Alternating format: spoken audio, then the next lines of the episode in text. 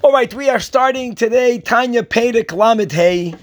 There is a huge shift that happens in Tanya as of Perek Lamed Hey.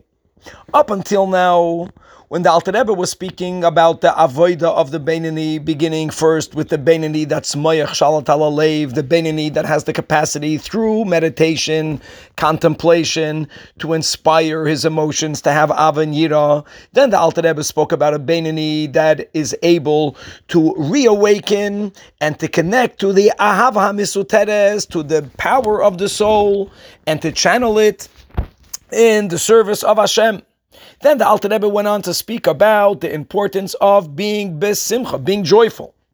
But all of these stages and levels of Beinanim is in the context of that we are here aspiring to go up and to get closer to God, focusing on our emotions towards Hashem, ahava and yira.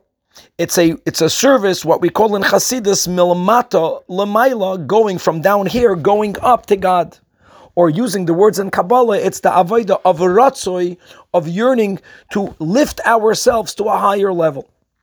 Here, starting with Perek Lamed Hey, we're making a mamish, a 180 degree shift. Here, the Alter Rebbe is going to begin speaking not about our avodah of going upwards, so to say, to God Almighty, but the opposite, God's desire of coming down into this lowly world. In other words, the context of our avodah is not that much for us to go up, but it is for us to be able to bring God down. So this is going to be the shift and the premise for everything we're going to be learning from here onwards. And Tanya Perek Lamed Hey begins by the Alter Rebbe asking a question that was already addressed and asked above. And here the Alter Rebbe is going to re-ask it, and that is, is that a Beinani, which is a person who's not a tzaddik, a person who still has his or her two souls. There's that godly soul, but there's an animal soul. There is also a Yetzer Hara. This person is stuck to have a perpetual struggle. And it's very frustrating. And no matter how many answers a person might have heard in the past, still a person were to ask the Rebbe, why is it that God made me in such a way that I'm a, I am continuously struggling in certain areas of my Yiddishkeit? And true, I achieved a certain amount of Ava and a certain amount of Yira, and I'm inspired, but it's still very difficult to do the work. Why did God create me this way?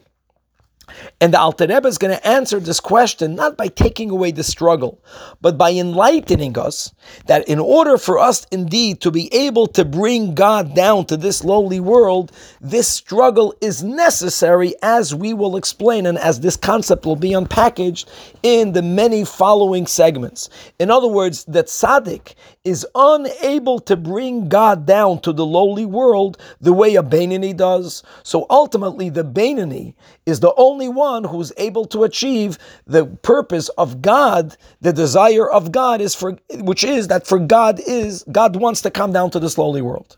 Now, beginning with ch- chapter Perek Lamed Hey, the Alter Rebbe quotes a Yanuka, which a which is a distinct part of the Zohar, where Rabbi Shimon Bar Yochai at times when he went up to Gan Eden, he met a child.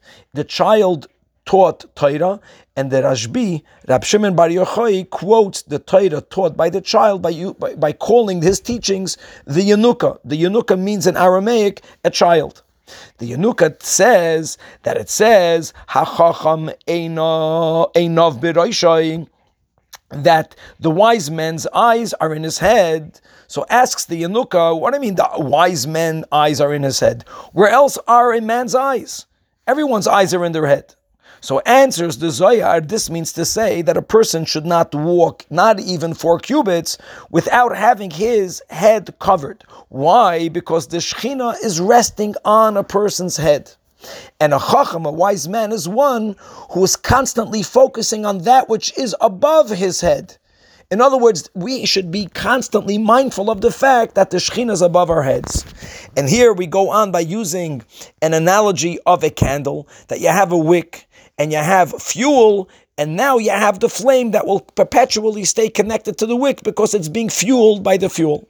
So says the Yanuka that the body is the wick, and the Shechina is the fire. And the fuel that is needed are our good deeds, God willing, to be continued.